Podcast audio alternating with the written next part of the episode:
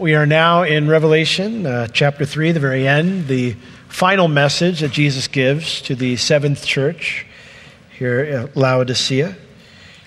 And if you're familiar with the message to the church of Laodicea, then you could probably understand why I originally titled my message The Church of the Bellyache.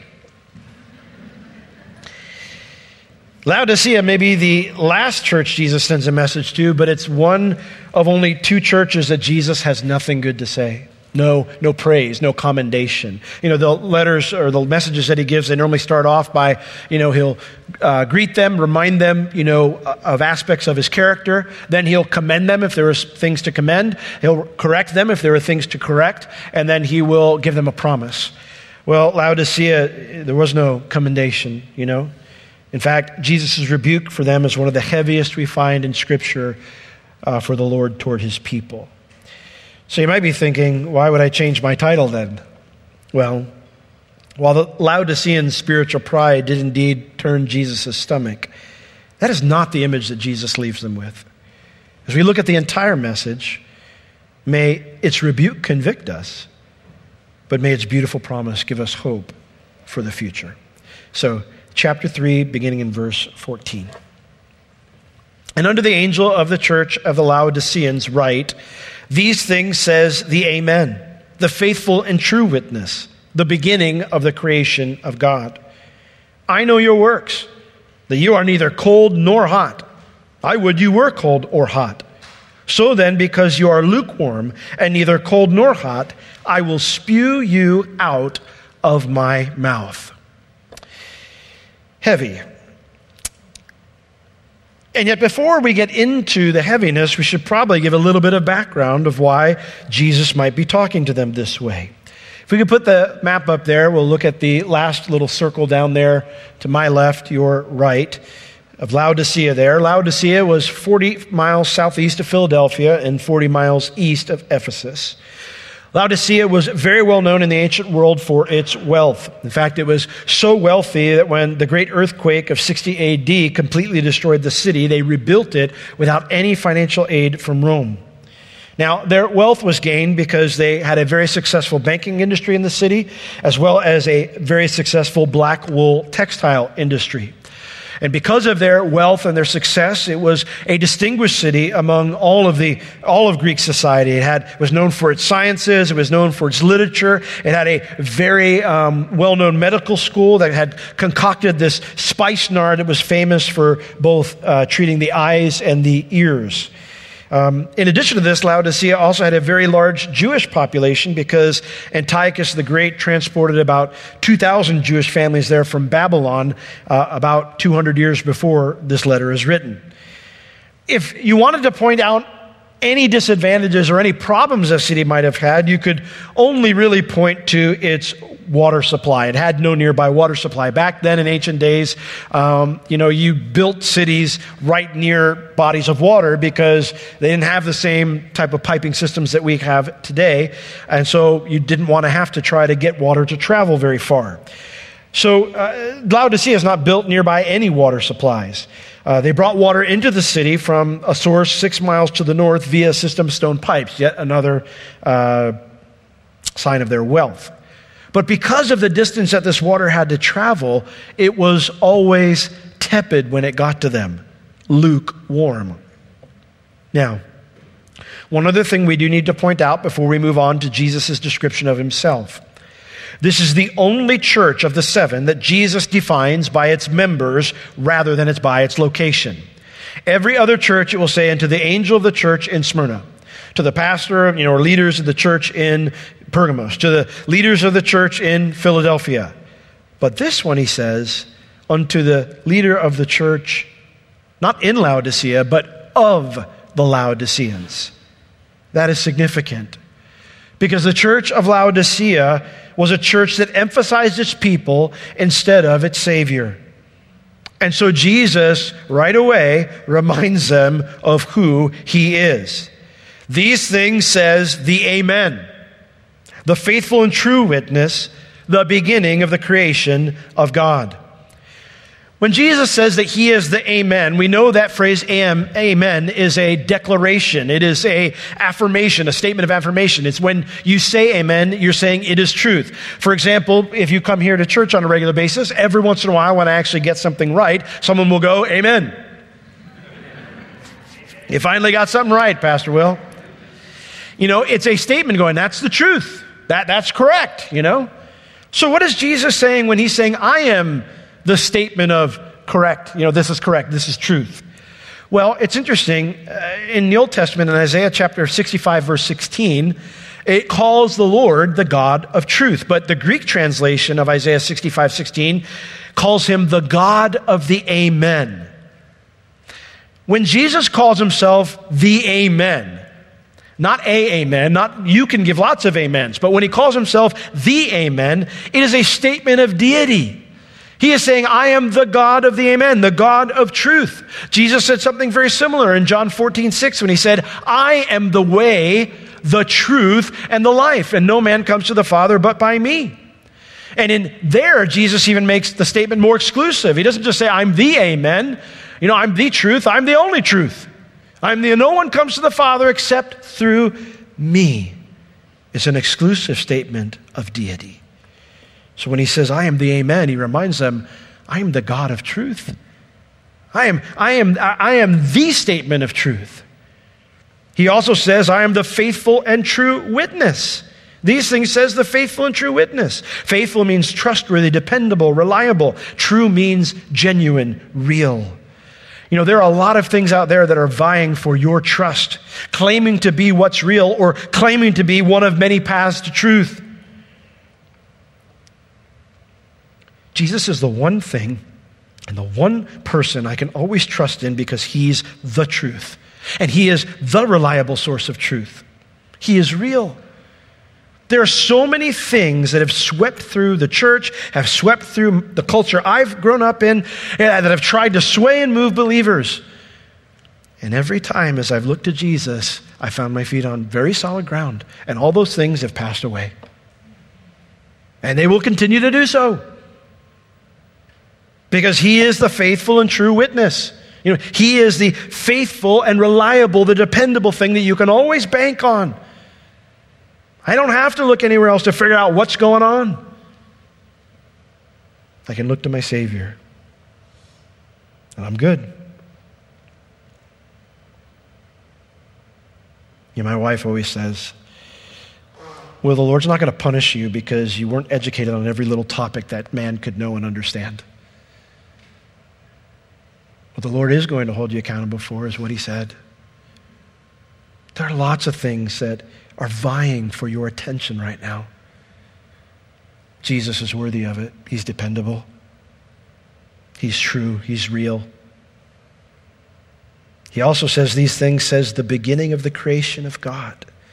Now, some people like to use this to say, well, Jesus, that shows he's a created being. He's the beginning of God's creation. No, no, no, no. The word beginning here, it means the origin, the first cause. Jesus is not a created being. John 1 3 says, All things were made by him, and without him was not anything made that was made, right? I believe it's in Colossians where it says that when we say that all things, you know, are, are made by him, it means that he's excluded from those things that are made. I mean, it's not confusing in Scripture. Jesus is not a created being. He is the eternal God who created everything. He's the origin of all creation, the first cause of all creation. Everything that Jesus says here, that He's the Amen, the God of truth, that He's the faithful and true witness, that He is the origin of creation, they are all reminders of His deity. Now, why did the Christians at Laodicea need to be reminded that Jesus is God, that He's the source of truth, that He's the source of life? Why did they need to be reminded of that? because they had become satisfied with a cheap substitute for those things. He says to them in verses 15 and 16, I know your works. And this is normally when a commendation would come, but there's no commendation here. It was, I know your works, that you are neither cold nor hot. Jesus commends nothing in this church. He goes right to the correction. I would that you were cold or hot. The phrase there means how I wish that you were either cold or hot. What does Jesus mean? I wish you were cold or hot. The word there, cold, it means chilled. The word cold is used numerous times in the New Testament, but this particular word for cold is only used twice. The only other, t- well, two, two sections of Scripture, it's used a couple times here. The only other section of Scripture it's used in is in the New Testament in Matthew chapter 10, verse 42. You don't need to turn there, I'm going to read it to you. It's that beautiful promise for all of our children's ministry teachers. Matthew 10 42, and whosoever shall give to drink unto one of these little ones a cup of cold water, only in the name of a disciple, verily I say unto you, he shall in no wise lose his reward. Every time you just give a cup of cold water and make a little guy smile, and you do it in my name, there's a reward in heaven for that. There's a reward in heaven for that. That's what this word chilled speaks of. It speaks of being refreshing, of being a blessing. It's a good thing, not a bad thing. Now, the word hot here is also exclusive. It's only used here in the New Testament. It's never used in the New Testament anywhere else. It means to be boiling hot. So I wish that you were either cold, chilled, refreshing, or boiling hot. And why do I bring this up? Because some have sought to interpret this text here metaphorically, with cold meaning that you're spiritually lethargic or spiritually apathetic, and then hot means you're on fire for Jesus. Well, the first problem with that view is that Jesus would never want any person to be spiritually apathetic or lethargic. I can never picture my Savior up in heaven going, Man, you drive me nuts. I, I, I just wish, you know, I wish you were just full on hellion, you know? What? How, that doesn't make any sense. Jesus doesn't wish for that. You know, 2 Peter chapter 3 says, 3 verse 9 says that he is not willing that any should perish. That word willing can be translated the same way, way how I would, how I wish. I do not wish that anyone would perish, but that all come to repentance. Listen, Jesus isn't schizophrenic. He doesn't have contradicting wishes. He doesn't wake up one morning and go, I don't want anyone to perish. And then the next morning going, I wish they just were cold, man. What he wants never changes because he's not like us. So that's a problem with that viewpoint. The second problem with that viewpoint is it's not supported anywhere by the language. We cannot presume because hot means good and cold, cool means bad or cold means bad in our culture, in our day, in our language, that, that, that it means the same thing in other cultures, languages, and time periods. That's a wrong way to approach studying your Bible to put idioms of our day, you know, he's on fire for Jesus. So that means that that's how, I guarantee you, no one in the New Testament church looked over at a Christian and go, he's on fire for Jesus. That just was, that's something that's an us phrase. Both Jesus' wishes, consistently through Scripture, and the language of that day support the idea that Jesus was talking about something the Laodiceans would easily understand their water system.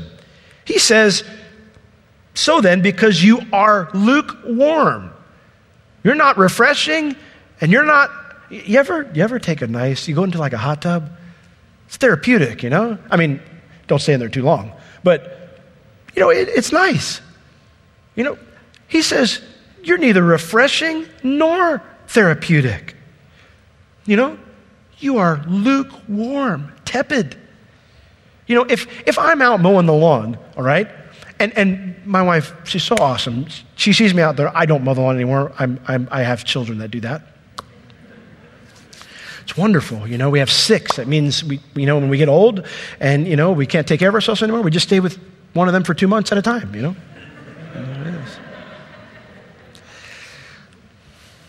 Children are a blessing.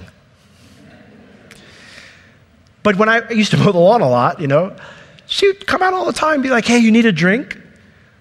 She never brought me a drink of hot water when I was out in the Florida heat mowing the lawn. She brought me a drink of cool water, lots of ice, because that's refreshing. The hot water would have been, I would have vomited.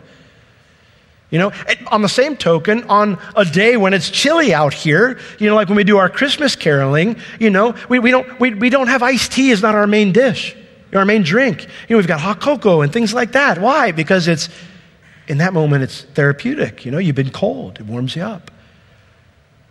Both of cold and hot can be positive things when it comes to water. But the one thing that's never cool is just tepid, lukewarm. The very word lukewarm makes me want to vomit, you know? So enjoying my lukewarm hamburger. No one said that ever.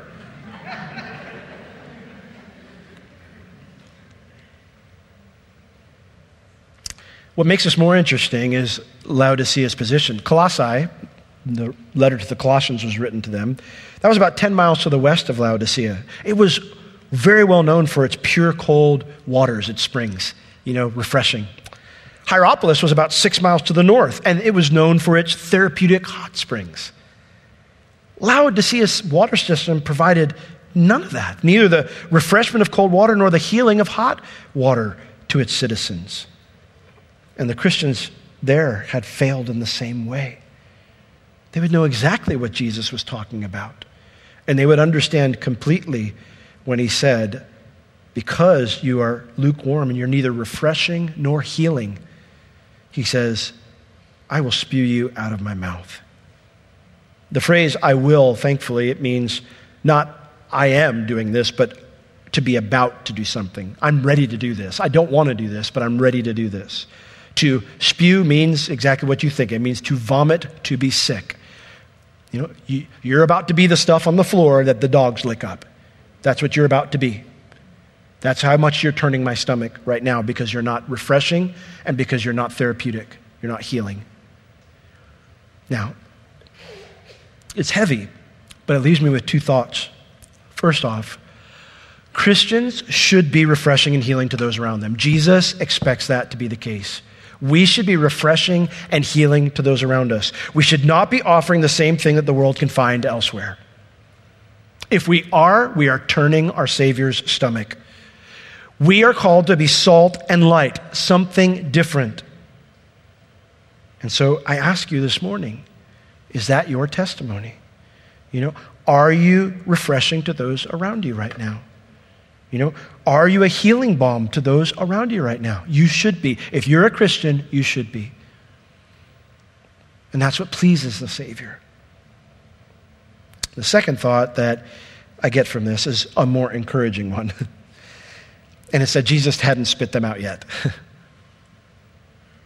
there was still hope for them. And so if you're convicted right now about not being refreshing or not being healing to those around you, the good news is this it's not too late to repent. It's not too late to change that. Now, why were they this way? Well, because they had fallen for a cheap substitute to real Christianity. Sadly, something that is greatly in existence today. In verse 17, he explains why they were lukewarm. He says, Because you say, I am rich and increased with goods and have need of nothing, and you don't know that you're wretched, miserable, poor, blind, and naked.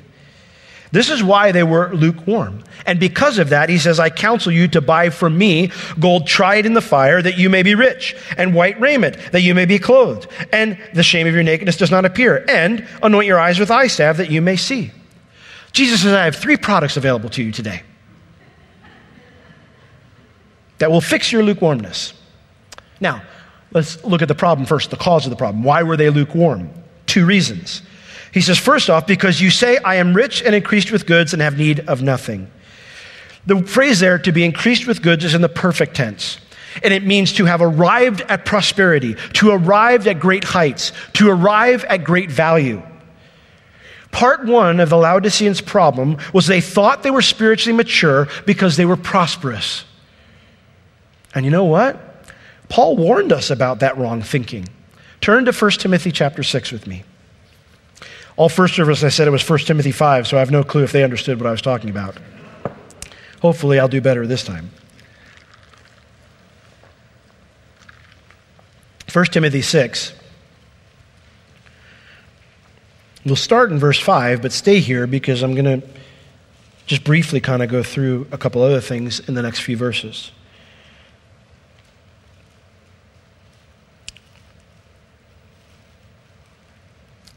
Paul's teaching Timothy about how to be a good pastor. And he says, Listen, here's what you need to teach. And if anyone's teaching otherwise, they're, they're no good. They're a false teacher.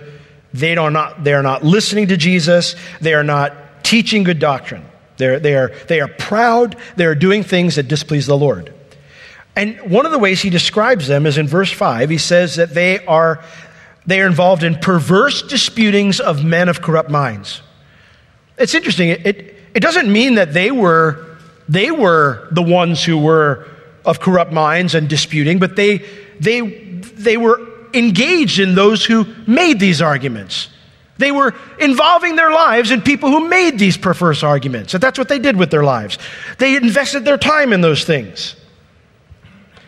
Who were destitute of the truth, supposing that gain is godliness, thinking that prosperity and wealth that that is godliness. It's evidence of godliness. It is the pinnacle of what you can achieve.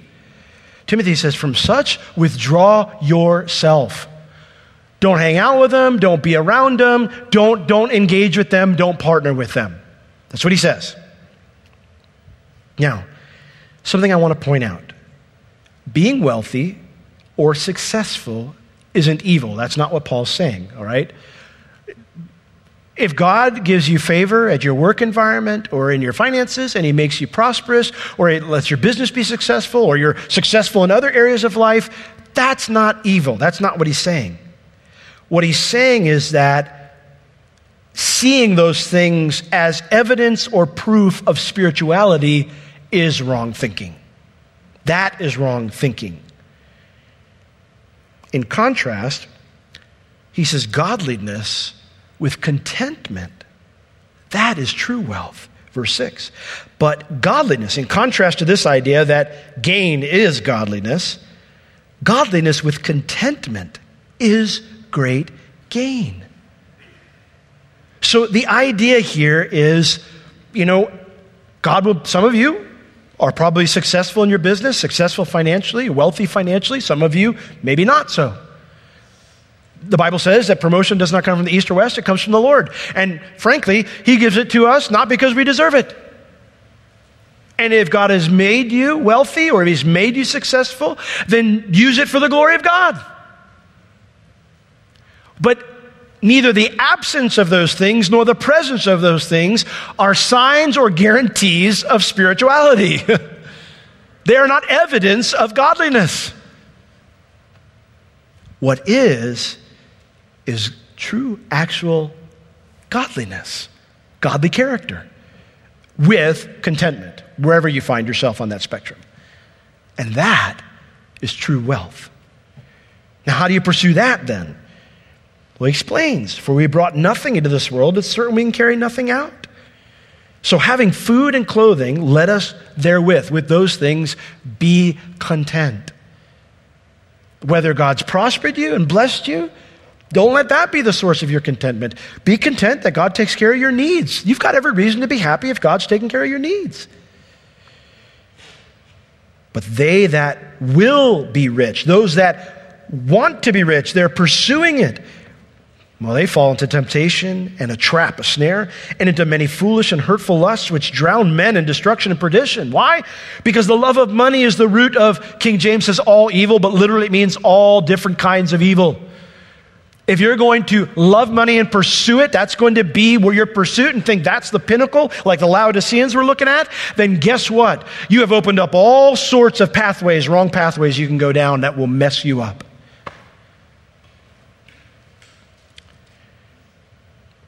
And he says, Well, which some have coveted after, they have erred from the faith and pierced themselves through with many sorrows. So instead, what do you pursue? How do you pursue it? But you, O oh man, recognizing to be content with food and clothing. I, don't, I've, I haven't brought anything into this world. I can't take any of it with me. So what do I pursue? Flee those things, he says. But thou, O man of God, flee these things and follow, pursue after righteousness, godliness, faithfulness, being a dependable person, love, patience, and meekness, humility. If you're going to chase after something, chase after those six things. Because in the process of chasing after those six things, you'll end up having godliness with contentment. And that is true wealth. So that was part one of their problem. They had wrong thinking about true wealth, true, true um, riches. The second part of their problem is they didn't realize they were wretched, miserable, poor, blind, and naked. Now, there are two words for know in the Greek language. One refers to experiential or heart knowledge, and then the other one refers to head knowledge. This word here refers to head knowledge. He says, You have never known that you're wretched, miserable, poor, blind, and naked. That's what that word know. It's in the perfect tense, which means you have never known these things. You've never known who you are without me. Now, this shows part two of their problem was a willful ignorance of their need every day for the Lord's help. They were, it's not that they weren't taught it, they were willfully ignorant of their need for the Lord's help every day. And as a result, you know, I mean, uh, they didn't recognize their wretchedness.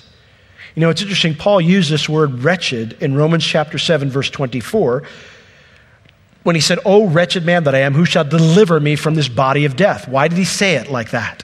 Why did he call himself a wretched man?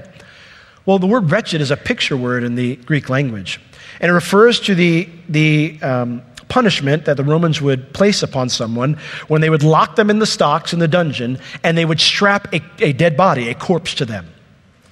And the condition when you go nuts because you've got a rotting corpse on you day after day after day after day, month after month after month, as you're in this dank, dark cell, the condition when you finally lose your mind because of that, they said, oh, he's finally wretched. It means uh, to be a, a, a pathetic one. That's why Paul said, he goes, Oh, wretched man that I am, who shall deliver me from this body of death? Paul used that word to describe a Christian who lives life in their own strength, one who's still chained to the corpse of their old life. And that's why he said, Who's going to rescue me from this thing? If I've got to carry around this guy with me the rest of my days, doesn't matter that I'm saved, I'm not going to make it. I'm going to lose my mind. And that's who they were on their own, as believers who were trying to do it on their own. It is possible that many at the church of Laodicea were just religious and not really ever saved. But the way Jesus describes them here, it's much more likely the problem was they'd never grown past the baby stage of Christianity because they had rejected their absolute need for Christ after salvation. Not for salvation, but after salvation, for sanctification. This is the same thing that happened to the Christians in the book of Hebrews. In Hebrews chapter 5, verses 12 to 14, Paul, he, uh, well, I think it was Paul, whoever wrote it, says, listen, by the time right now you should be teachers, instructors, you should be discipling other Christians. You have need that I establish the basics of Christianity still. And he explains why. Because you've grown dull because you haven't used the word of God that's been available to you. You haven't received it. You're not in it. You're not applying it to your life. Because those who are able to, use, uh, to eat strong meat, are, it's because they've learned, their bodies have learned to take in the other stuff, the milk and all that stuff, so that they've become strong. They're, they've had their senses exercised, he said, through use. So these Christians, it's not that they hadn't been taught the truths of our need for Christ for sanctification, for walking with Him every day.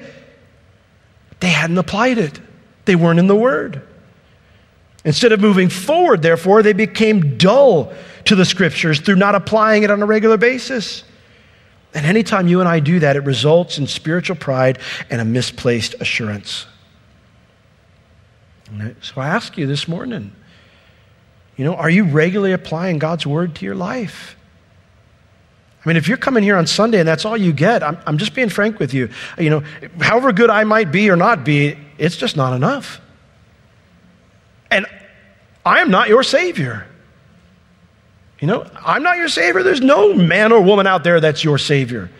There's one mediator between God and man, and it's the man Christ Jesus. And He has everything you need every single day. And you need Him every single day because you're wretched without Him, just like I am. So, are you regularly applying God's Word to your life? Are you letting it penetrate your heart? Or have you assured yourself that all is well spiritually because of how good things are going? Let me explain to you something at least I've learned in my life. The most dangerous times for my Christianity is not when I'm desperate. The most dangerous times for my Christianity is when things are going good. Because for whatever reason, it's so easy to forget how much I need Him every day. And that's what happened in Laodicea. Things were good, they were wealthy, they were successful. And, and they forgot they were wretched. Now, if you're not where you're supposed to be in that area like they weren't, well, then Jesus gives a solution. Get back to his word, verse 18. I counsel you. That is an interesting phrase because it's in the present tense, which means, and it means to advise, which means I want to advise you on a continual basis. It's not just I counsel you right now, I want to advise you on a continual basis. And what's his advice? He says, every day, on a regular basis, you need to buy three things from me. three things for me, things you cannot get anywhere else that you need to come to me for. First off, he says, gold tried in the fire so that you may be rich. In other words, you're not rich, you think you are, but that you may really be rich. You're be saying, buy something from Jesus. I thought salvation is free. Well, it is. We read about it in Isaiah chapter 55 in our scripture reading. In Isaiah 55, verses 1 through 3, I won't read the whole thing. But he says, Ho, everyone that thirsts, come you to the waters. And he that has no money, come you, buy and eat. Come and buy wine and milk without money and without price. For why do you spend money for that which is not bread? And your labor for that which does not satisfy? And hearken diligently unto me and do what? Eat that which is good and let your soul delight itself in fatness. That sounds good. Like that sounds like a good meal. So what does that mean? Verse 3 Incline your ear and come to me. Hear, and your soul shall live. And of course, later on, he talks about my word doesn't return void, right? He says, I want to advise you on a regular basis. I want to teach you my word. So, is salvation free? Yes, but it isn't dropped off at your door like Uber. You know? You know, it's not just something, he says, there it is, you know, go and get it whenever you want it, you know? I can't tell I mean, this whole COVID thing's made everything weird, you know?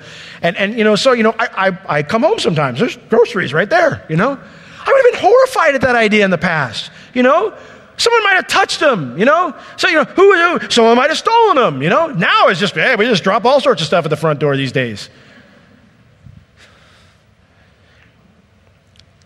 It isn't dropped off at your door like a grocery delivery. You have to ask. It's free, but you got to ask. It's better than Uber, it's free. And you know what? Going to ask because you have a need, it's a lot easier to punch something in the computer and put in your credit card number. But going to ask because you have a need, that requires humility. It requires a recognition of dependency. It requires what Philadelphia had a little strength. Matthew 5 3, blessed are the poor in spirit. Right? That's where the kingdom starts. That's where the kingdom principles start. Humility, a recognition of dependency. And what will Jesus give us if we ask? Gold tried, refined in the fire. Refining is the process of removing impurities. He will take our deficiency and begin to change us and he will put his sufficiency in its place. Amen? That's what he'll do. You know, it's interesting. The only church that Jesus said was actually rich was the one that had lost everything Smyrna. That's the only one of them that he said was rich. Why were they rich? Because despite losing everything, they had Jesus. Now, it is very popular today for pastors and Christians to go, well, that's trite. That's simplistic, Pastor Will. It's more complicated than that. No, it's not trite. It's not simplistic. It's truth. It's truth. I don't have anything to offer you. You don't have anything to offer me. Nobody out there has anything to offer me, but Jesus does. And it's the only thing that's going to be something I can stand upon when everybody else lets me down, when everybody else fails. It's the only thing in this crazy world right now that is firm and solid. It's truth. And if you want to go find something else, then fine, be disappointed some more. Because any man that gets up here and tells you that it's more complicated than that, it's more complex than that, and you need something else, fine, go for it and be disappointed again. He has never let me down. I have watched everything you can imagine come through the church over 25 years of pastoring over 30 plus years of being a Christian, and I've watched the church go nuts over it every single time. And every single time, Jesus remains. Every single time, the gates of hell, fancy this, don't prevail against the church. Guys, it is high time that we just start believing what we say we believe. You know, they were rich. They were dying. They were being killed, and they were rich, Jesus says, because they had him. And if I have a strong relationship with Jesus and I'm content with that, I have way more than anyone else. You have way more than anyone else. You are rich, wealthy, if you have that. Church in Laodicea had been a consumer experience, not a worship service. And so Jesus promises that seeking his advice, coming to his word on a regular basis, it will change that. He says also, Buy from me white raiment, that you may be clothed, and that the shame of your nakedness does not appear. The white raiment, according to Revelation 19 8, is the righteous deeds, the good works of the saints. Listen, I know you probably know this already, but Christians are not intrinsically better than other people. Like, like I don't walk out my door and, and I'm just better than all the unbelievers around me. That is not the case. The difference is we just have the Holy Spirit living inside of us. That means until we reach heaven, we are still capable of what anybody else is on our own. And so when I don't recognize my desperate need for the Lord, I'm asking to fall on my face. The church of Laodicea might have been full. I mean, people might have been attending it, tons of them. But they were not seeing changed lives. Unbelievers were attracted to the church for the wrong reasons, and they were often repelled from coming to Christ because they saw nothing different in these believers. There was no good deeds, there was no righteous works, no change. Jesus promises to change that if they'll seek his advice regularly. He'll give that to them. And then lastly, he says, Buy from me this ointment to anoint your eyes with eye salve that you may see. Laodicea was famous for its eye salve, its medical eye ointment, but it's not like it just grew on trees, you could just go out and grab one. You had to recognize your need for it and then purchase it. And you know, that is what you are doing, and that's what I'm doing every time you and I open our Bibles with the goal of applying it, what we learn. Every time you do that, that's what you're doing. You're saying, you're saying Lord, I, Jesus, I'm blind. I am blind. But by doing what you teach me today, I know you'll help me to see. I know you'll help me to see. Now, it's a heavy rebuke. I get it. It's a heavy rebuke. But it's not a hopeless rebuke. There's a clear solution presented. And what I love about here as we get towards the end is Jesus exp- explains that he wants them to take that solution. He doesn't want them to, he's not just, I want to throw you up. He says, No, I want you to take the solution. Look at verse 19. As many as I love, I rebuke and chasten. Be zealous, therefore, and repent. As many as I love. The word I there is emphatic in the Greek. You, he says, You've made church about you. He goes, But it's about me. And specifically, it's about my love for you. I love you guys. And those I love, guess what? I rebuke and I chasten. Now, before we get into the rebuke and chasten aspect, the word there, love, it's not agape. That's normally what we find when Jesus talks about his love for us. It's not agape, it's phileo. It, it means, I like you. You know, you ever heard people say that? You know, Jesus told me I got to love you. He didn't say I had to like you. He did say you have to like him too. But this phrase for phileo, it refers to like a, fam- a family love. Like a, you know, you just, you know, they might drive you nuts, but you still love them, you know? You like them. You like being with them, you know? You, maybe you don't, but, but I do. So, uh, you know, just go with me. You know, the idea here it means to have an affection for. Jesus liked them. He was on their side, even though they'd gotten things so wrong. You know, his stomach was turning, churning. It was making him sick when he looked at how they were doing it. But, but he didn't want to just pull away and I got to get better. I got, I got, you know, you're toxic, man. No, he's like, I want to be close. I love you. I still like you.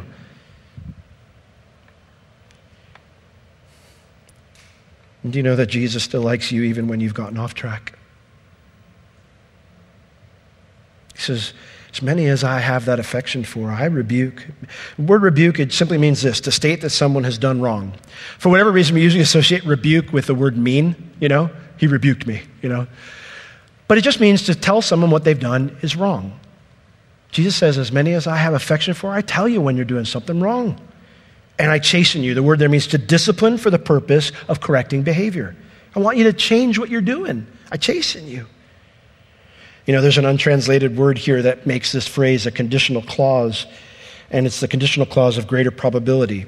In other words, because you're so deeply liked by Jesus, as a Christian, it is very highly likely that Jesus will be telling you at some point, you're wrong. Get used to it. Get used to it. I mean, it's a very high probability that he's going to have to tell you at some point, bro, you're wrong. You know, you're off. You're not doing what you're supposed to be doing. I love you. And fix it. That's a part of being a Christian, okay? And, and so realize he's probably going to sometimes send messengers into your life to say, bro, you're wrong. Don't get mad at that. You know, don't get mad at that.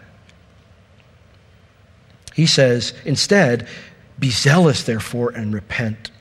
Be zealous is very different than lukewarm. Lukewarm means tepid. Zealous here means to be deeply committed to something. You know, instead of being tepid right now, be deeply committed to me and repent. Stop thinking you're fine. Embrace my correction and turn around. And because Jesus loves them so much, he has such affection for them, he explains, I'm not okay with a long distance relationship. I'm not okay with having my stomach turn when I'm around you. I want you to repent and be close to me. And so he reminds them that he's not the one who's far away. Look at verse 20. He says, Behold, I stand at the door knock. Literally, I have taken my stand at the door and I'm not going anywhere. And I knock. Knock is probably not the right word. It means to rap. And, and it, it's in the present tense, it means I continually rap. Now, there are a lot of ways that you can knock on the door. For example, when the Uber driver comes to the door, it is a very distinct knock. It's, it's quick and it's hard and loud, and then they're out of there, right? Because like they don't want to see you and you don't want to see them. It's like this understood contract, right? You know, you're not a friend, you're here to deliver food, get out.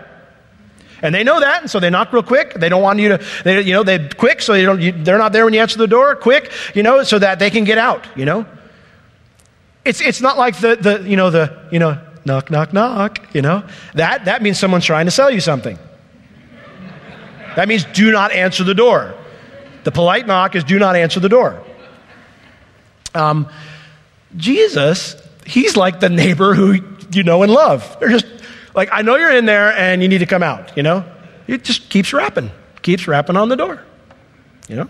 He's not worried about offending you because you have a relationship, right? You know? It's like me. I go to the house, you know, I knock a few times. If nobody comes, I go in. You know, my family, I should have prefaced that. Not you, my, if I'm, it's my family, you know? Yeah, sorry, that, wow.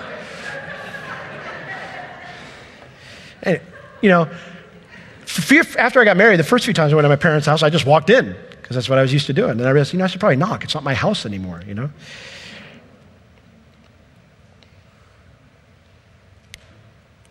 He says, if, Behold, I stand at the door and I'm, I'm rapping. I want, I want in. I want to be with you. Not mad. You don't need to worry. Just, if any man hear my voice, which means to believe and respond to my voice, you trust me and you respond to it. And if you do that and you open the door, then I will come into him and I will sup with him and he with me.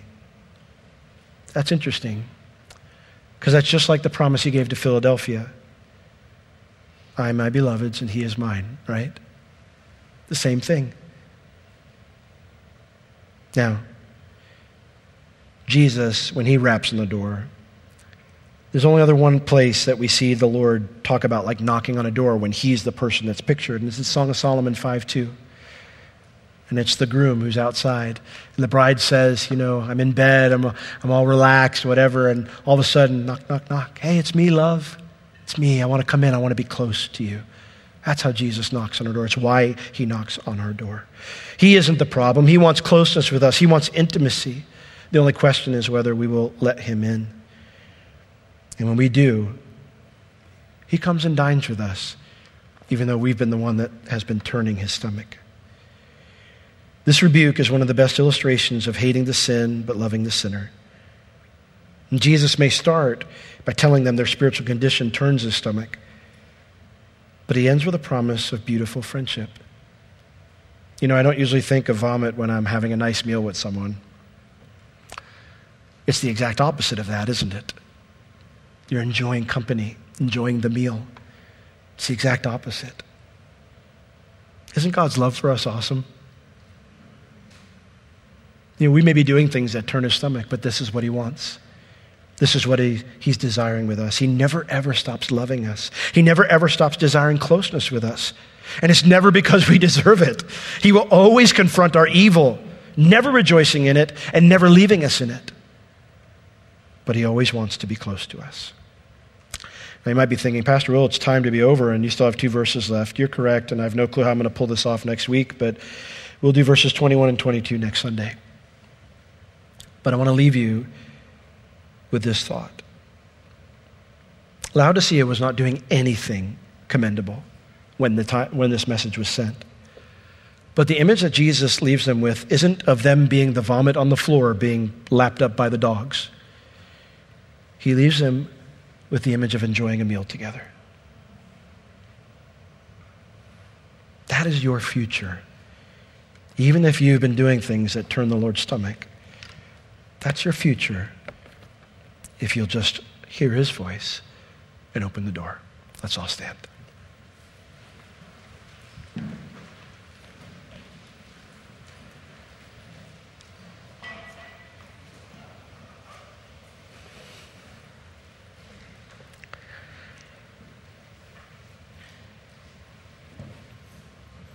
Now, by these three things, you said, Lord faith, hope, and love. No, we always have hope. Paul the Apostle, he said, you know, if, if the only reason we can have hope is how things are going in this world, then we, we have all people are the most miserable in the world. So we always have reason to hope. Even if we look at our own lives, we think, Lord, I, I just don't know if I'll ever get it right. Jesus, I'm so glad when we're in that place that you come to us and say, Well, that's why I died for you. Because you wouldn't get it right. But if you'll hear my voice, open the door. I want to dine with you. I love you no matter what you've done, no matter how much the things you've done has turned my stomach. I don't want to spew you out. I want to dine with you. I want to be close with you. Lord, thank you for such amazing love that you never disappoint. It never fails, truly. It does indeed endure forever. So, Lord, right now we commit to you to say, Come in, Jesus. Come in dine with us. We don't want to do things our own way anymore. We don't want to keep you at a distance. We don't want to be, Lord, a lacking of, uh, be lukewarm, to not be refreshing and not be healing to those around us. We want to be like you, hating the sin, loving the sinner, speaking the truth in love, being full of grace and full of truth.